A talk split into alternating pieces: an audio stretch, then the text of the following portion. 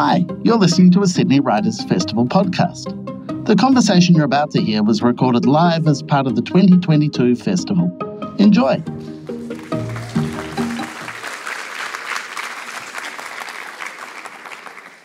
Hi everyone, my name is Sisonke Msimang and I will be your moderator this evening-ish. Um, and I'm incredibly pleased to be in conversation with Yassmin Abdel-Magied uh, to talk about her book, Talking About a Revolution. I want to begin by acknowledging that we are on the lands of the Gadigal people of the Eora Nation. Um, and I want to recognize that that has a real and particular meaning when we meet to talk about stories, because this is, of course, a place that is rich with stories. Whether or not we want to hear those stories, I think, depends on us. And so I think it places an obligation on us when we remember where we are and when we acknowledge where we are. It places an obligation for us to seek out the stories of the people who have kept and held this country without ceding sovereignty for so long. So thank you, everyone.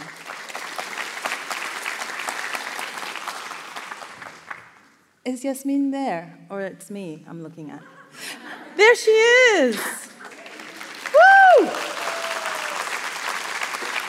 Hey, everybody. How are you?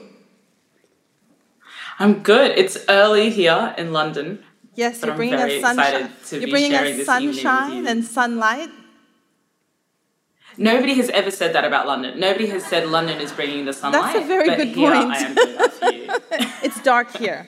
It's dark here. So I want to begin um, by introducing you, although you need no introduction, but I'll, I'll do it nonetheless for the, the sake of protocol.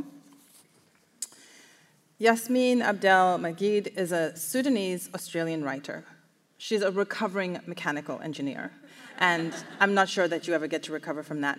And an award winning social advocate who writes and speaks on politics, society, culture, and technology. She is the writer of many books, but we're here to talk today about talking about revolution, which is a gorgeous title, um, an inspiring essay collection, and I urge everyone, if you haven't bought it, to buy it, and if you have bought it, to buy another couple of copies for friends.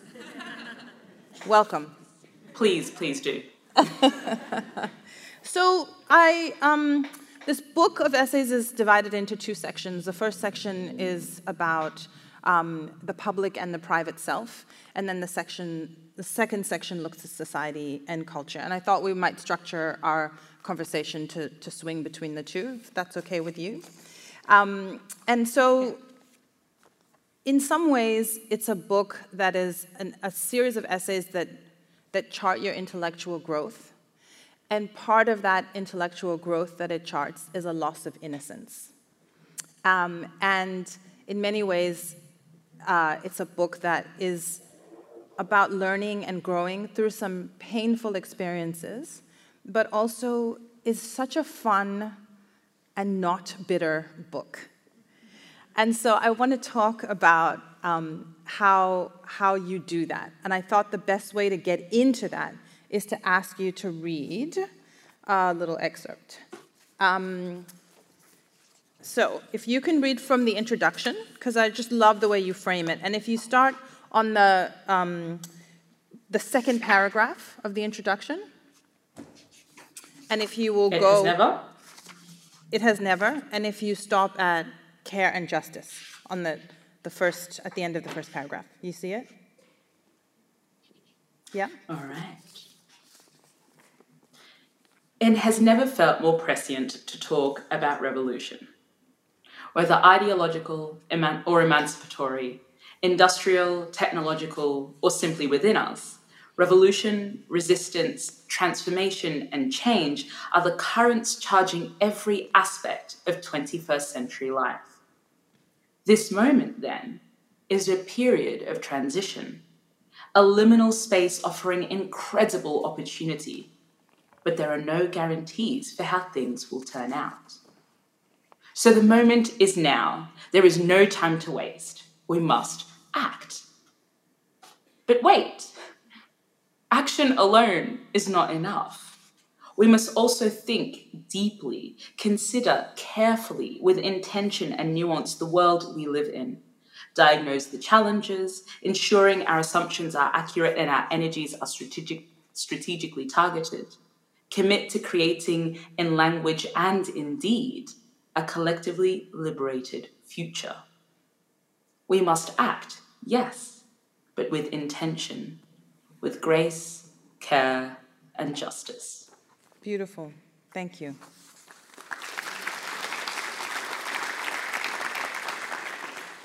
So I'm particularly drawn to this notion of thinking and acting with care and grace and justice.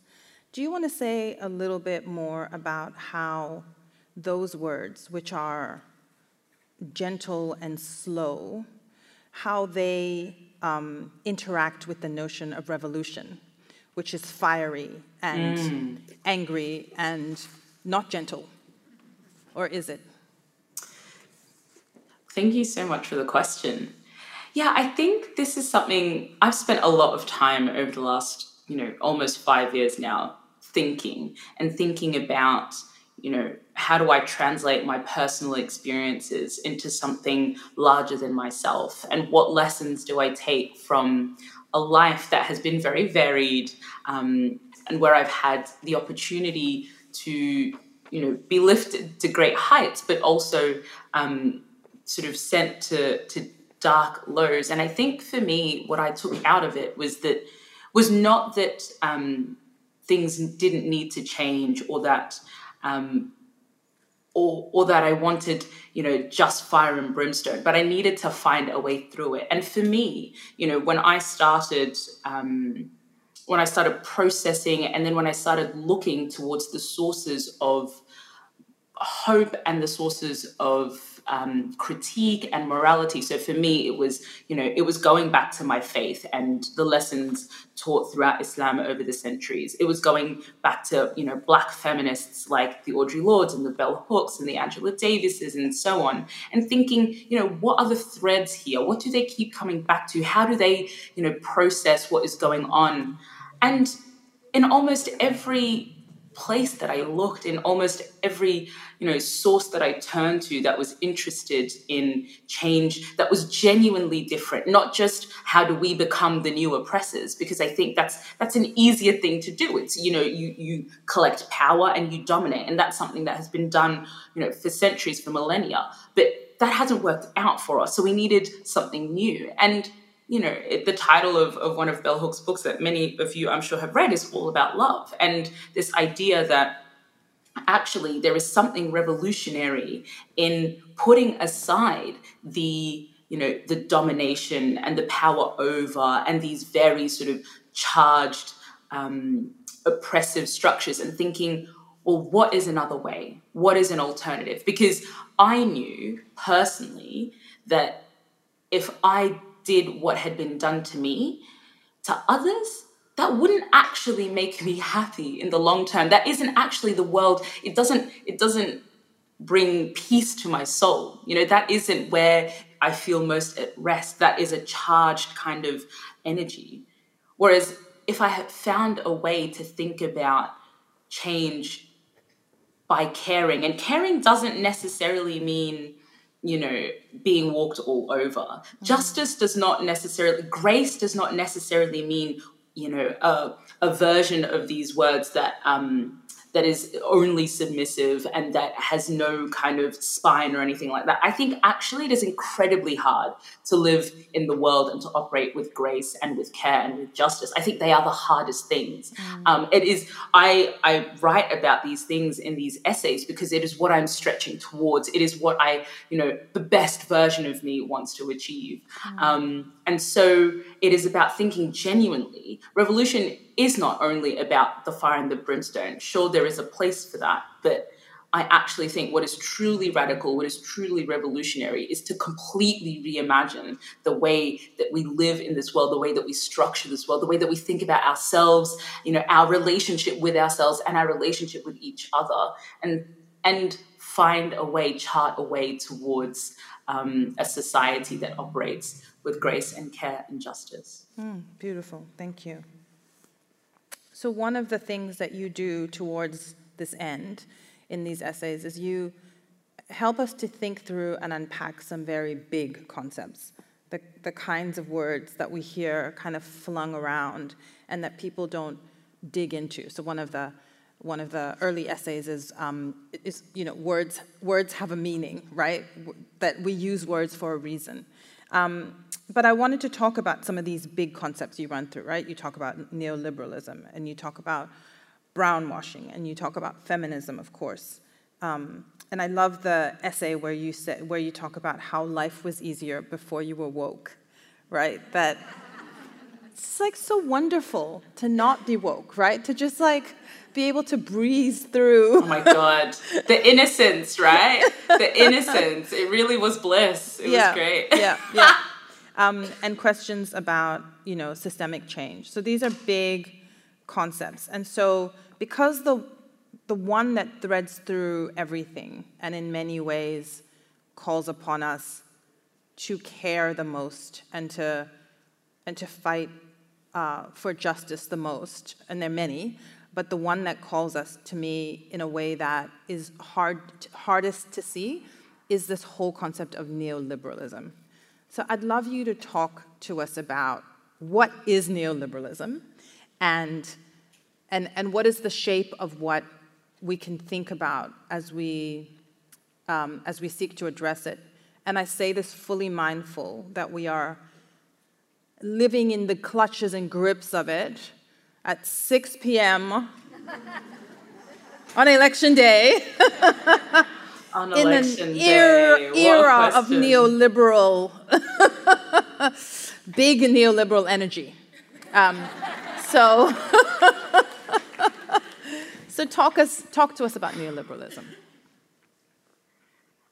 Big neoliberal energy is definitely a phrase that I can't believe gonna I just said we're going to be using a lot. yeah. BLE.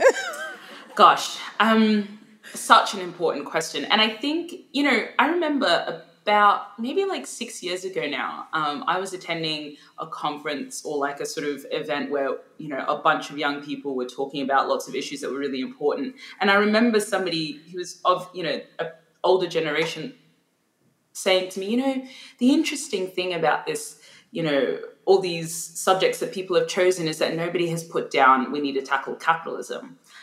And that has changed. I think that like we are now at a point in time and also I think, you know, Gen Z, like the younger generation, talks a lot about capitalism and, and you know, neoliberalism but as you say, I think part of the challenge is in really digging down and trying to understand what these terms actually mean so that when we are trying to tackle them, we're not just kind of using them to signal certain things, like to signal we're on the right side of, Yeah. you know, the tracks or whatever, um, or in the right group, but we actually understand. And for me, when I think of neoliberalism, I think of the impacts that it has had in the world. And one of the quotes that I reference in one of the essays is by this um, sort of older feminist named Gail Lewis, who talks about how the today we live in a world. She she sort of references that you know today even like your young black activists will be um, awarded. You know they'll be on a they'll be on a Forbes up thirty under thirty list, or they'll be you know even the black community, say here in the UK, um, will be giving awards to individuals for growing their business or for doing you know whatever it is like individual achievements. And she was like, this to me is a is the success of the Thatcherite and the Reaganite kind of era, which is that the individual success is seen as the collective success. She was like, that would never have happened in her era in the 70s and 80s, where, you know, the only measure of success was have we been able to lift up the community? Hmm. And, you know, this is something I myself am not, you know, I'm not exempt from this critique. I think that we have we have absorbed the idea of individualism, the atomization, the, the idea that like my success is therefore my community's success, you, s- without actually thinking of what it is that I'm doing. I might be exploiting my own community, but if I have, you know, 10 book deals and making a lot of money, that somehow presented as success for every, it actually isn't success for everyone unless I'm actively trying to raise everybody up, unless perhaps, you know, the way that I've written this book, these books are by collaborating with you know groups of people, and they're all going to get a published book deal after it. You know, it's a it's about this kind of we have absorbed this idea that our individual success and progress, quote unquote, financially, monetarily, economically, um, is somehow a collective liberation. And I think it's a really, you know, and there's obviously lots of other elements to what, you know, neoliberalism is and what it does, but this for me is at the core of it is that it has eroded our ability to think genuinely collectively. It has eroded our ability to understand our work, our activism, our revolution, our movement as something that need that necessarily must be collective in order to be genuinely liberating. And you know, it, gosh, it turns up really in lots of ways, and it's something that I myself am trying to to figure out. Like, how do I? It, it, the very structures of things like our social medias, our social media. My social media is about me, Yassmin Abdel-Magied. It's not, you know, even if I'm doing, you know, if I'm working in a in a connected organization, necessarily the platform wants you to to raise yourself up as an individual, to present yourself as an individual brand, to see your success as an individual rather than, mm. you know, as part of a collective. And the kinds of risks we run are, say, for example, what have happened with what has happened with um, you know, the co-founders of the Black Lives Matter movement, they've come under a lot of scrutiny recently for, you know, um, being seen to have like purchased houses with the funding that came from the Black Lives Matter movement fundraising post mm. the murder of George Floyd.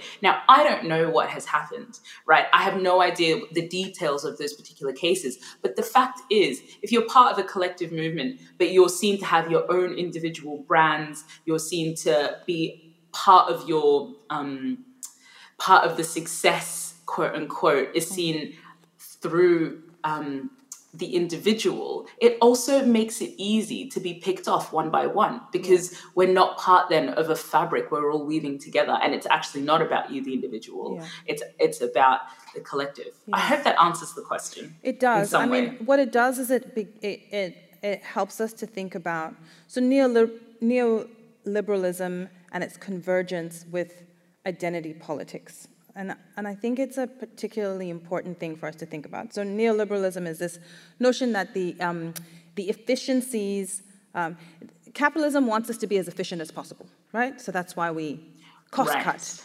That's why we um, make the universities smaller, or that's why we cut out the humanities, because actually STEM is the thing that's going to extract the most and make the most out. So neoliberalism, you can use it in any context, but you're, what you're describing is these mm this maximizing systems, minimizing the humanity of people, right? So this is the, yeah, the kind of like, this is like the 101, this is like the easiest way that I can find to define it. And I'm sure like someone else will be like, well, she didn't get that right. But that's, right? Yeah. So that's the like most basic definition, right?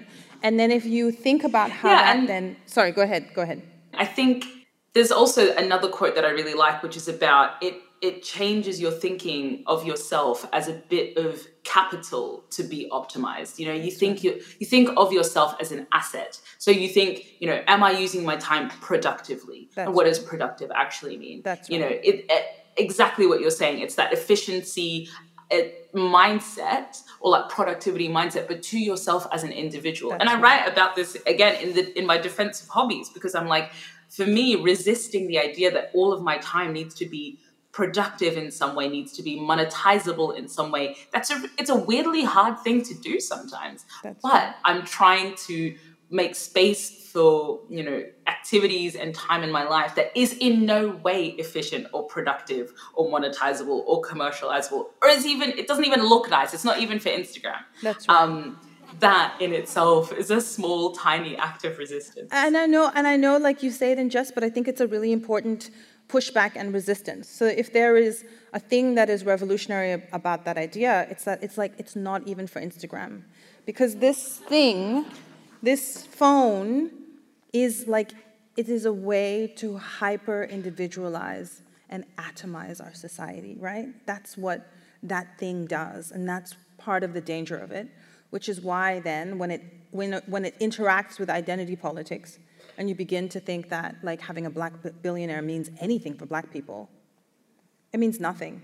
Having a black billionaire might mean something for white people who, didn't, who don't believe that black people are capable of being billionaires, but that's got li very limited value.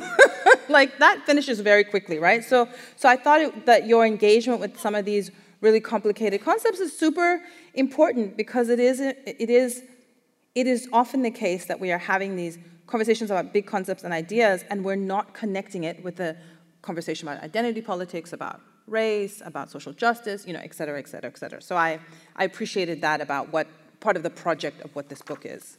Um, okay, so th the other one, the other, the other concept that I thought was really interesting, particularly, you talk about it in a um, British context, but I think that there's some interesting applicability here in Australia, is the notion of brownwashing. So can you talk to us about what brownwashing is and how it, mm. how it plays out in, the Boris, in Boris Johnson's um, cabinet. Um, and I was like, they're not even trying to play it out in Australian cabinet. oh God, that is that is something, isn't it? so the idea of brownwashing, I'll, I'll take a step back briefly yep. just to give some context. So when Boris Johnson um, had this landslide victory in, you know, and hopefully you don't see the same thing tonight, but this landslide victory in 2019, you know, he put together this cabinet that they advertised as like the most diverse cabinet, the most ethnically diverse cabinet, you know, forever. And he had, I think, a number of uh, maybe four um, for sort of South Asian folks um, in the on the front bench and so on, and everyone was like, "This is amazing! This is racial progress." And what essentially I try to do is I peel back that myth, this I this sort of myth of representation, the myth that you know, as as a lots of black people quite often say is like not all skin folk are kin folk, right? And what does that mean? It's the, essentially the idea um, connected to British imperial history is that by putting you know brown faces in positions of leadership, um, they themselves do the work of the colonial masters, right? And and that means in the British context, for example, you get people who are from, you know, historically marginalized communities to effectively enact the most discriminatory, racial discriminatory policies, the like against their own, the own communities that they're a part of. And part of it is that in order for you as a person from a historically marginalized background to prove your allegiance to this new elite group to gain access you have to do that. You have to turn against you know your own community. And for you know the elites in question it's very helpful for them to be able to you know if our politics is just you know, we just need representation in a very sort of visual sense and nothing else, it becomes very easy for them to say, well, how can you say, you know, we're racially discriminating when we've got a, you know, a South Asian person in this particular role doing this thing? Priti Patel is the um, home uh, the home office minister here in the UK. Some of she has essentially she's criminalizing protest in all sorts of ways. Essentially, has passed a, um, a bill that it makes it incredibly easy for the government to strip people of their citizenship without even informing them. You know, it's really um, the number of deportations and raids and all these sorts of things have increased dramatically. And but but you know, she can stand up and say, mm. well, how could I possibly be racist when people were racist to me when I was a kid growing up? Mm. And this is such, you know, it is a trick of empire. And it is also what I term as brownwashing. You essentially put brown people in these roles that, um, that you know, white people traditionally were in.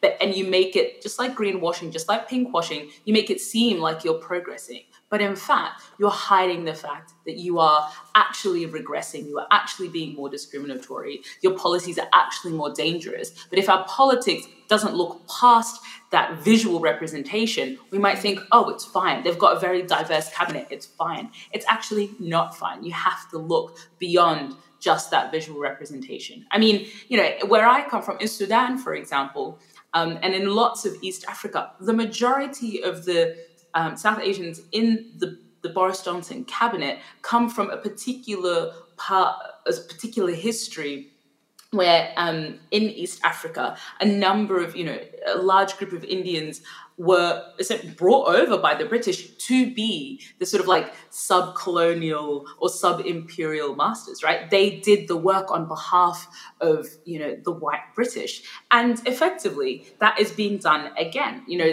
the, the communities that did that in East Africa are now doing the same sort of thing here, you know, mm. on you know, on the mainland in the metropole. Mm, mm, um, mm, and I think it's really important that we pay attention to this. I think it's really important that we don't just depend on visual representation.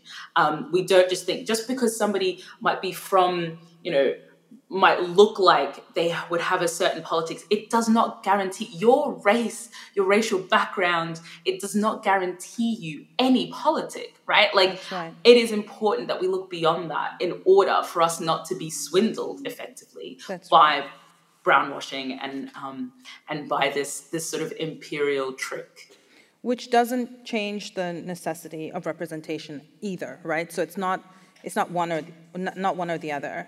Um, I wanted. To, oh, they're not mutually exclusive yeah. at all. Sorry. Yes. Yeah, absolutely. So I wanted uh, you to um, turn to page 105 in your book, um, and I, I, I was struck by from that from the essay "Life Was Easier Before I Was Woke."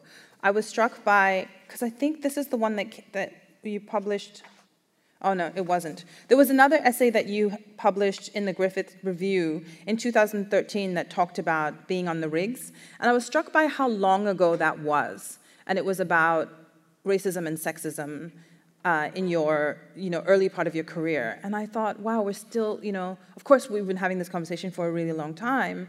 But I thought about the kind of courage that it took to have that conversation given who you were in that moment a long, long time ago. Um, but that's an aside. I wanted you to read from page, the bottom of page 105. It was becoming obvious.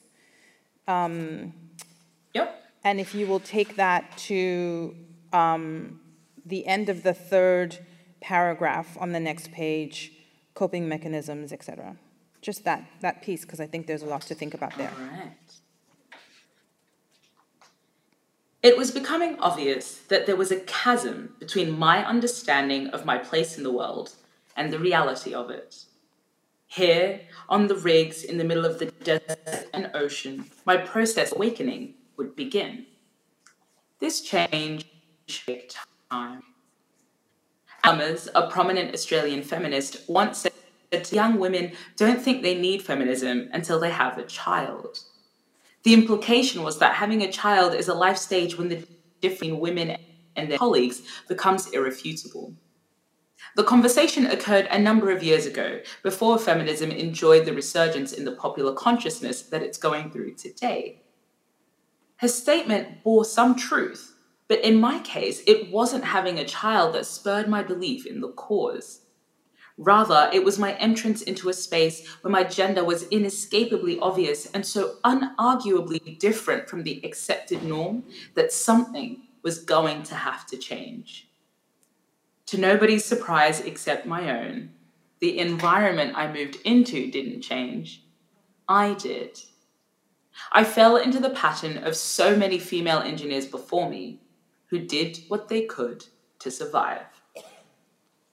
Research by Deanna M. Hatmaker at the University of Connecticut, published in 2013, shows that women in engineering tend to fall within two main categories when dealing with the male dominance of the workplace coping mechanisms and or impression management. Sorry, Yassmin, keep going because I sorry.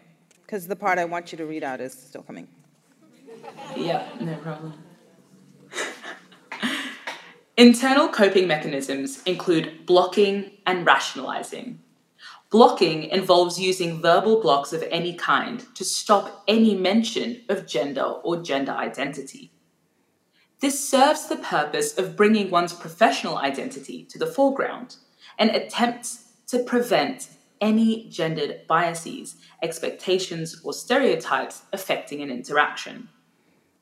Rationalizing is a more cognitive process whereby female engineers convince themselves that they're okay with unfair or discriminatory behavior.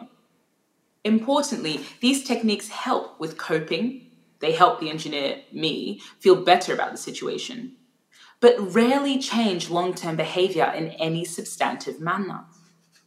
He's an old man, of course he would say that about women, I'd say to myself. Oh, they didn't mean it like that. They're teasing me because I'm now part of the group. I'm not like other girls, I can hack it. It's no big deal. Perfect. Yeah. Great. I fell into the rationalizing category. Ooh, okay, now sorry. you can stop.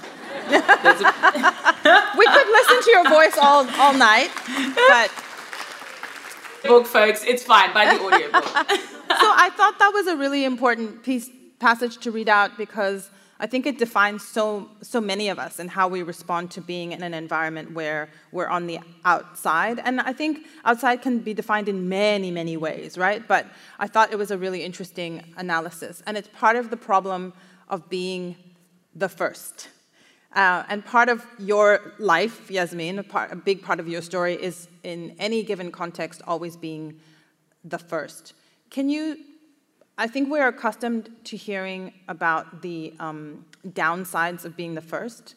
Um, but part of why your book feels, in some ways, so light and full of grace and, and energy is because you also explore the excitement and some of the good things about being the first.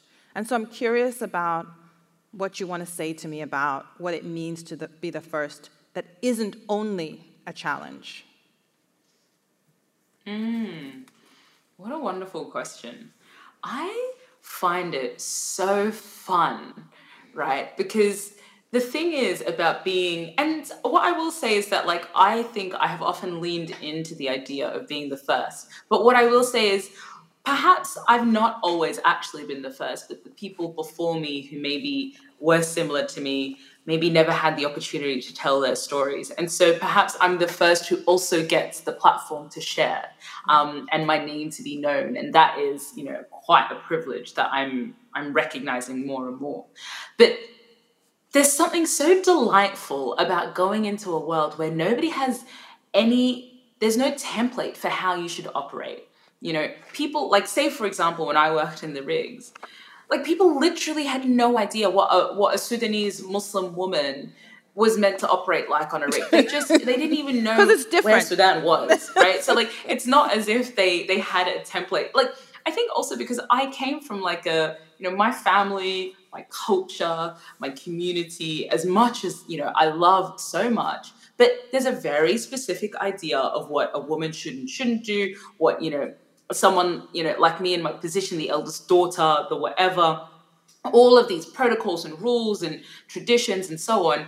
And then I would just like go into these worlds where people were like, um, what are you doing here?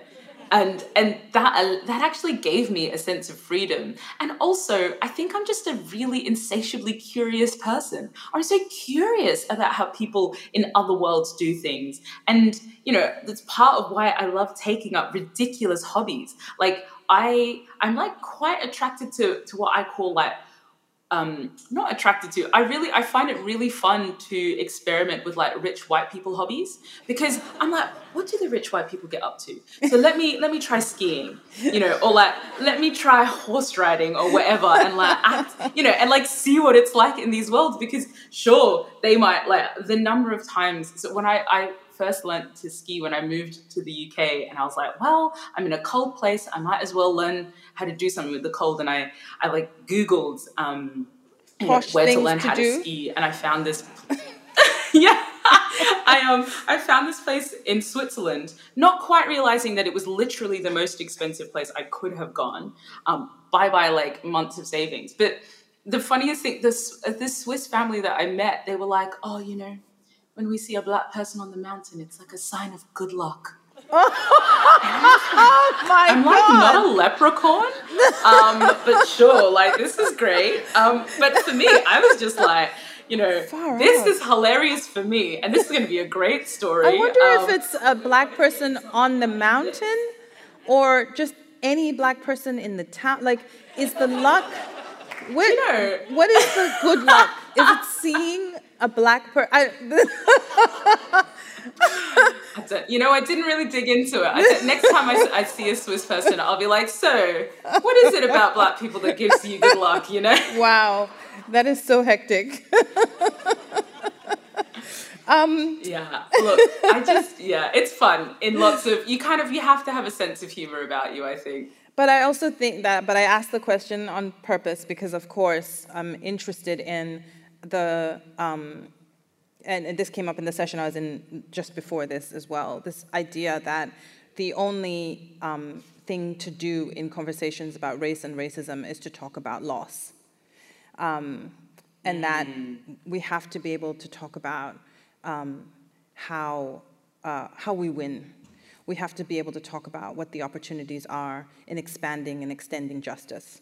Uh, because if we don't, then um, addressing racism is a bitter pill rather than an incredible opportunity, you know? So that's why I asked the mm. question. Um, okay, okay. So one of the things that I loved about, uh, one of the essays I loved was the one about cars and how much you love cars. And I'd love you to talk a little bit about driving and cars and, and that. And there is an excerpt. You know me, class. Um, yeah. and it starts on page, at the bottom of page 52. And if you'll go to the end of um, the has, or because the world around you has. So it's a short, sweet one. Okay, do you want me to start on, on the 4th of September? Exactly, yep. All right. On the 4th of September 2021, Australia's weekly progressive paper published a title, published a piece titled Why Your Current Car May Be the Last Fossil Fuel Vehicle You Own. The era of the electric car is all here, author Mike Seccombe wrote. I know he is speaking true, and I know the shift away from fossil fuels is vital, necessary, humanity saving. There is no part of me that denies this reality. There is no part of me that fights it. I understand it rationally with every one of my little grey cells. But there is no part of me that isn't heartbroken. My love is old fashioned. My love is seen as dirty, filthy, unimportant, unworthy. My love is ultimately replaceable. What do you do with a love that is no longer viable? Not because either of you has changed, but because the world around you has.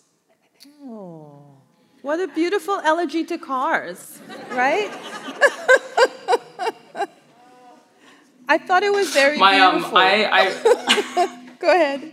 I'm sorry. I, I, um, I shared this piece with my husband, and he was like, "Why why is your relationship with cars so erotic? I'm jealous. and I was like, I'm really sorry. I loved it.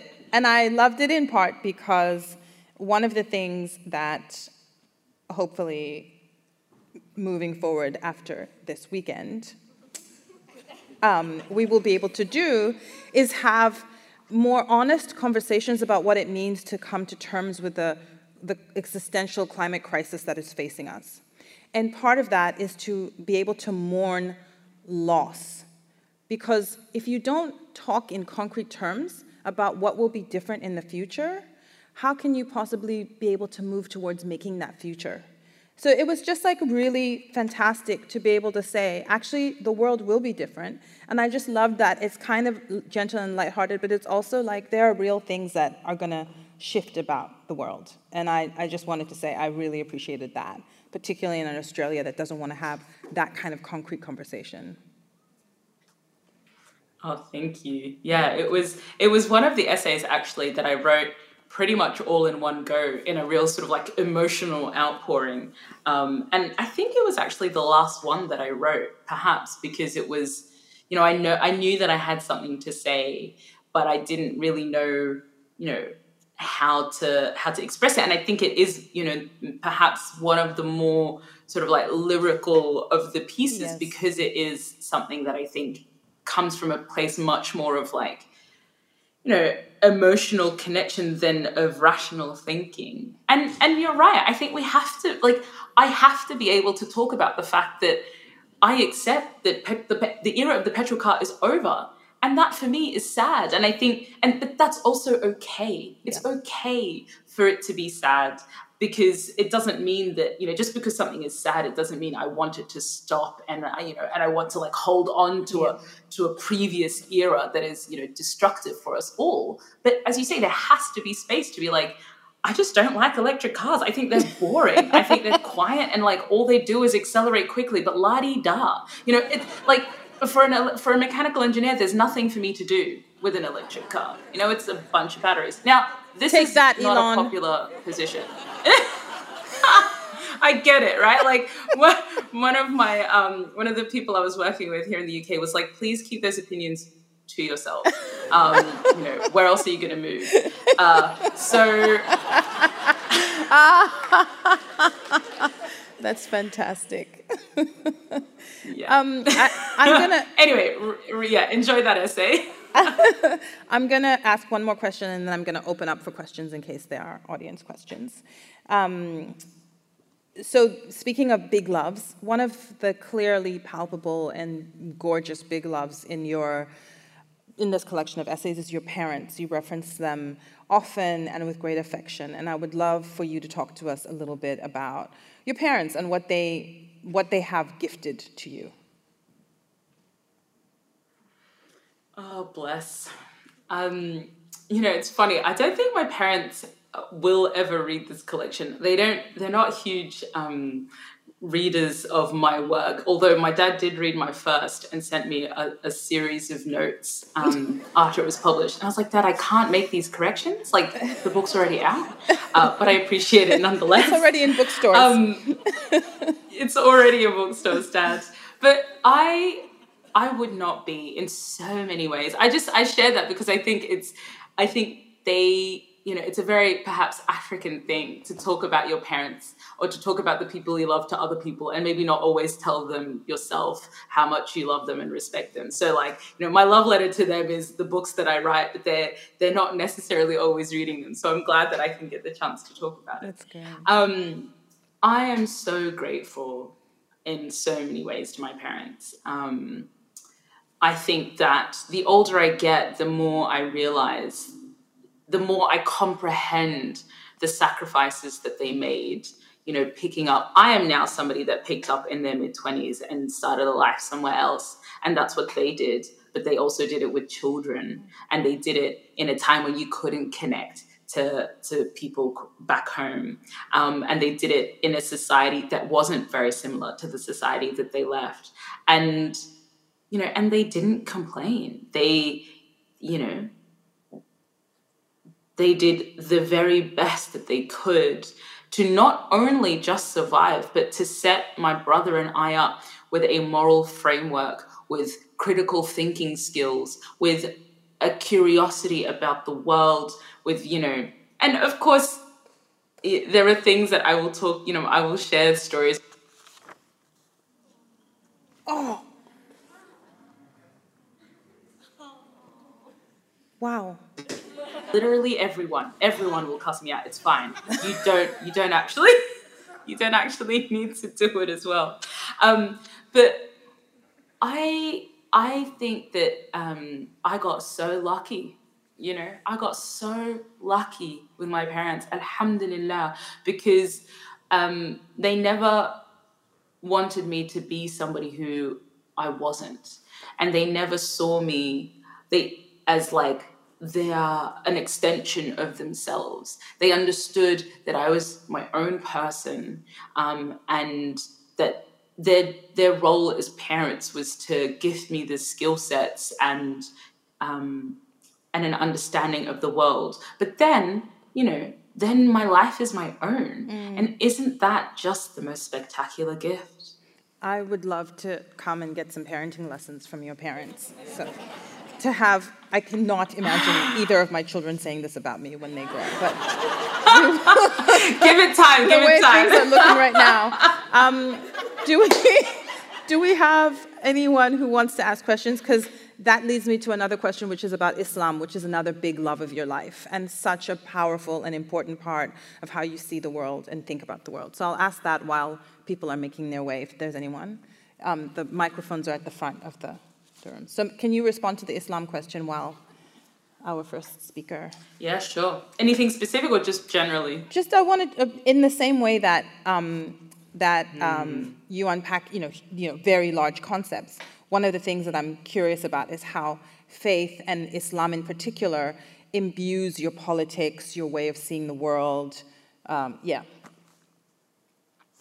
Thank you for that question because I think um, I think people quite often want resist the idea of engaging with my you know my faith and my relationship with my faith for a variety of different reasons. But I think you cannot understand me without understanding my relationship to Islam.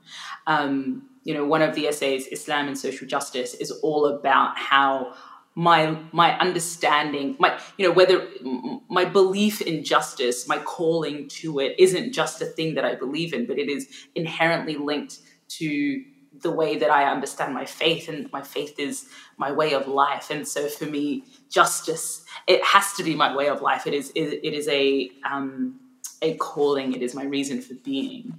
And i think you know a concept like islam you know a religion living uh, within a faith structure that is not the majority. Like it would be different perhaps if I was living in a Muslim majority context, but being a minoritized, um, being part of a minoritized community and being part of a faith that I think, you know, in the in the words of Jane Caro, has a PR problem.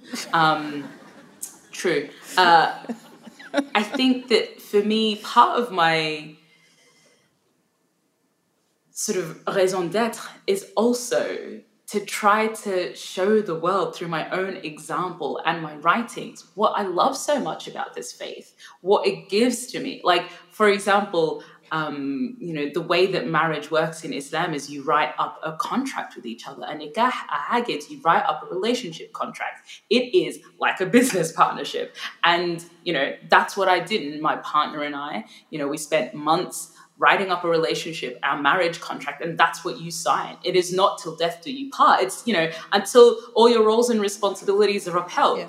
um, and and that's like a really revolutionary thing. I think you know that's where I think about you know gender justice and so on. Mm-hmm. That for me is part of it. Things like this that are not only just about um, how I feel and, and my belief in something bigger, but it's also in the day to day, the practical, mm. in the fact that, you know, I look at every aspect of my life and think, how would you know? How do I best do this through the Islamic lens, through a just lens? Um, I'm coming for that contract that, that guides too. me well. Inshallah. I'm coming. I'm coming for that contract too. yes, yes, sir. Uh, Yassmin, will you be coming back to Australia, and do you feel welcome? Uh, a sense of uh, being able to, you know, being welcomed if you did return to Australia. I mean, apart from us who, you know, welcome you, but just overall, how do you feel uh, after leaving Australia under those circumstances that you did those years ago? Thank you. Thank you so much, all of you who have turned up. I appreciate it on an election eve, and I hear that it's raining as well. Um, one, one of the one of the essays starts with um, my fantasy of giving up my Australian citizenship. Uh, so I think that my relationship with Australia has um, changed to a point where, unless something irrevocably changes, I don't think I will be making it my home again anytime soon. It's so heartbreaking. Thanks, Yassmin. And I, I want us to think about that. I think that's a really important thing. Thank you for the question. Yes. Um, Thank you. I wanted to ask I think in Australia, in terms of gender equality, we are getting there. Um, but I think when it comes to ethnic diversity, we still have a long way to go. Um, and you've talked about, I think, brown washing. Um, and, you know, there are some companies where there is the token ethnic, I guess is the best way that I could explain that. Um, I guess the question that I wanted to ask is like, how can we do better? I know that that's, you could probably talk another hour about it, but just, I guess, in, in summary. It's a great question, and I think in Australia in particular, it, the conversation around racial, you know, justice cannot be had, you know, honestly without thinking about the history without thinking about the relationship to First Nations people and without sort of interrogating and taking accountability for as a state the original sin of you know of australia. And so i think that you know progress has to it has to start by being honest about what australia is about being honest about the fact that every part of australia is built on white supremacy um, every aspect of the institutions is predicated not, you know it is different to other um, places in the world because it is predicated on this concept of whiteness and white supremacy. So unless we start from that com- that point, we are only ever going to be, you know, using band-aids and so on i think. So i would say that in order for australia to really grapple with this question of you know racial diversity you know it has to start from well we're a settler colony and you know we have a population who hasn't ceded sovereignty. How do we how do we grapple with that take accountability for that? Like it doesn't look like reparations does it? What is the genuine i mean indigenous people have gotten together and said here is a th- you know a three step process. Give us a voice in parliament. Do this this and this. And that hasn't even been met with you know any sort of respect or or, or a yes, which would have been nice. So I think that um, you cannot you cannot progress on the question of racial justice in Australia without looking at that original sin. Mm. Um, and then from there, you can start to have a conversation about what it means to be Australian in you know in this century, um, and what version of it is everyone you know able to be part of. Mm. thanks. That's a great response.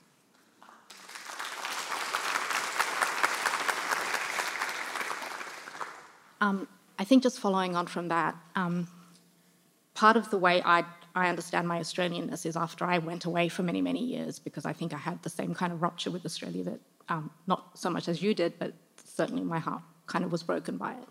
So, thinking about what you said earlier about grace and about um, finding the high compassion, if you were to describe Australia to people in the UK, stripping away all of the negativity, how would you describe it? Hmm.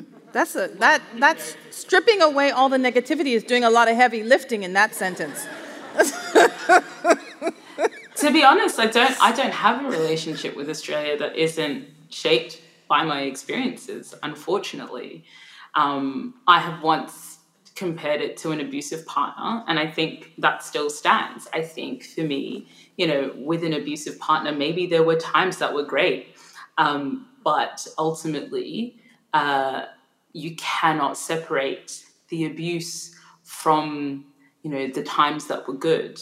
And that is still where i maybe in 15 years it'll be different but it's only been you know just under five years for me since i've left. Um, and i have some grace but i'm only human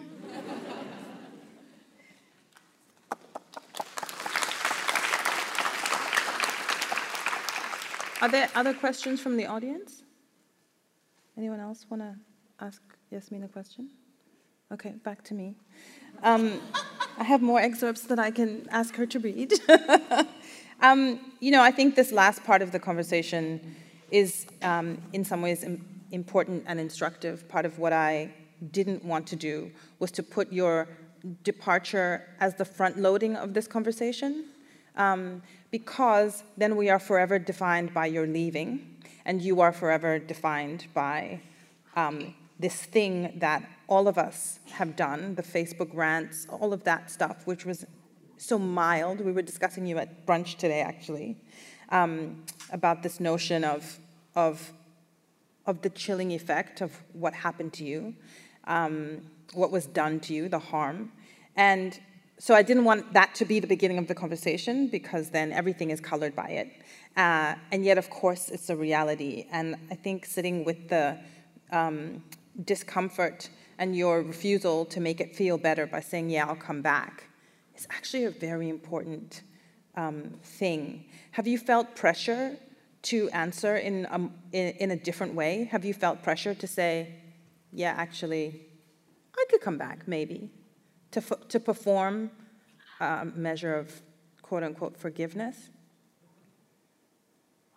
Almost everyone I speak to who's Australian starts with that question When are you coming back? there is an assumption baked into that question that I want to come back, that I'm interested in returning to the scene of the crime, that I have some, that, you know, that Australia has some sort of entitlement over me, or I have some sort of duty to it, responsibility. You know, I, I mean, it's partly why I avoid friendships with Australians when I, you know, after I left, because that inevitably people, again, this is, you know, I have an essay called Whose Borders Are They Anyway? And I talk about this how even when I meet Australians in the street in London, in Croatia, in the United States, in Paris, that is the question people ask when are you going back? And my answer is, why would I go back? Why would I go back? I don't owe anything to Australia. I wasn't born there. I spent a good 20 something years there. So what? So what? What makes me Australian? And if it's this citizenship, then maybe that needs to be rethought. Because I don't feel like I owe Australia anything. The social contract between me and the country was broken and not everything broken needs to be healed. Hmm. I left, I emigrated. I started a new life somewhere else in the same way my parents left Sudan and started a new life somewhere else. That is my choice, and I very highly, I very, th- I think it's very unlikely that I will reconsider that. And you know, I will never say never because who knows what the future holds. But I think it is important that people understand that nothing has changed. So why would I return? No accountability has been taken. So why should I be the one? Why should I be the one that slinks back? Mm. No, they do not get that. The state does not get that. The colony does not get that. I deserve better and I have chosen better for myself. Wow.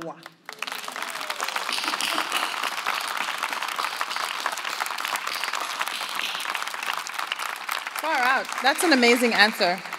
Um, and it, we are 11 minutes short of finishing up. So not only did we have a sparkling conversation, but we finished it exactly on time. I cannot say thank you to you enough, Yassmin, for being such an, um, uh, a fascinating and curious and lovely interlocutor. And I want to say, by way of closing, that you have modeled for us, all of us in this room, what it means to be both happy and profoundly uncompromising. Thank you. Thank you all. Thank you all so, so much. Thanks, everyone. Buy the book. You've been listening to a Sydney Writers Festival podcast. If you enjoyed it, don't forget to review us and subscribe wherever you get your podcasts. And go to swf.org.au for more great content.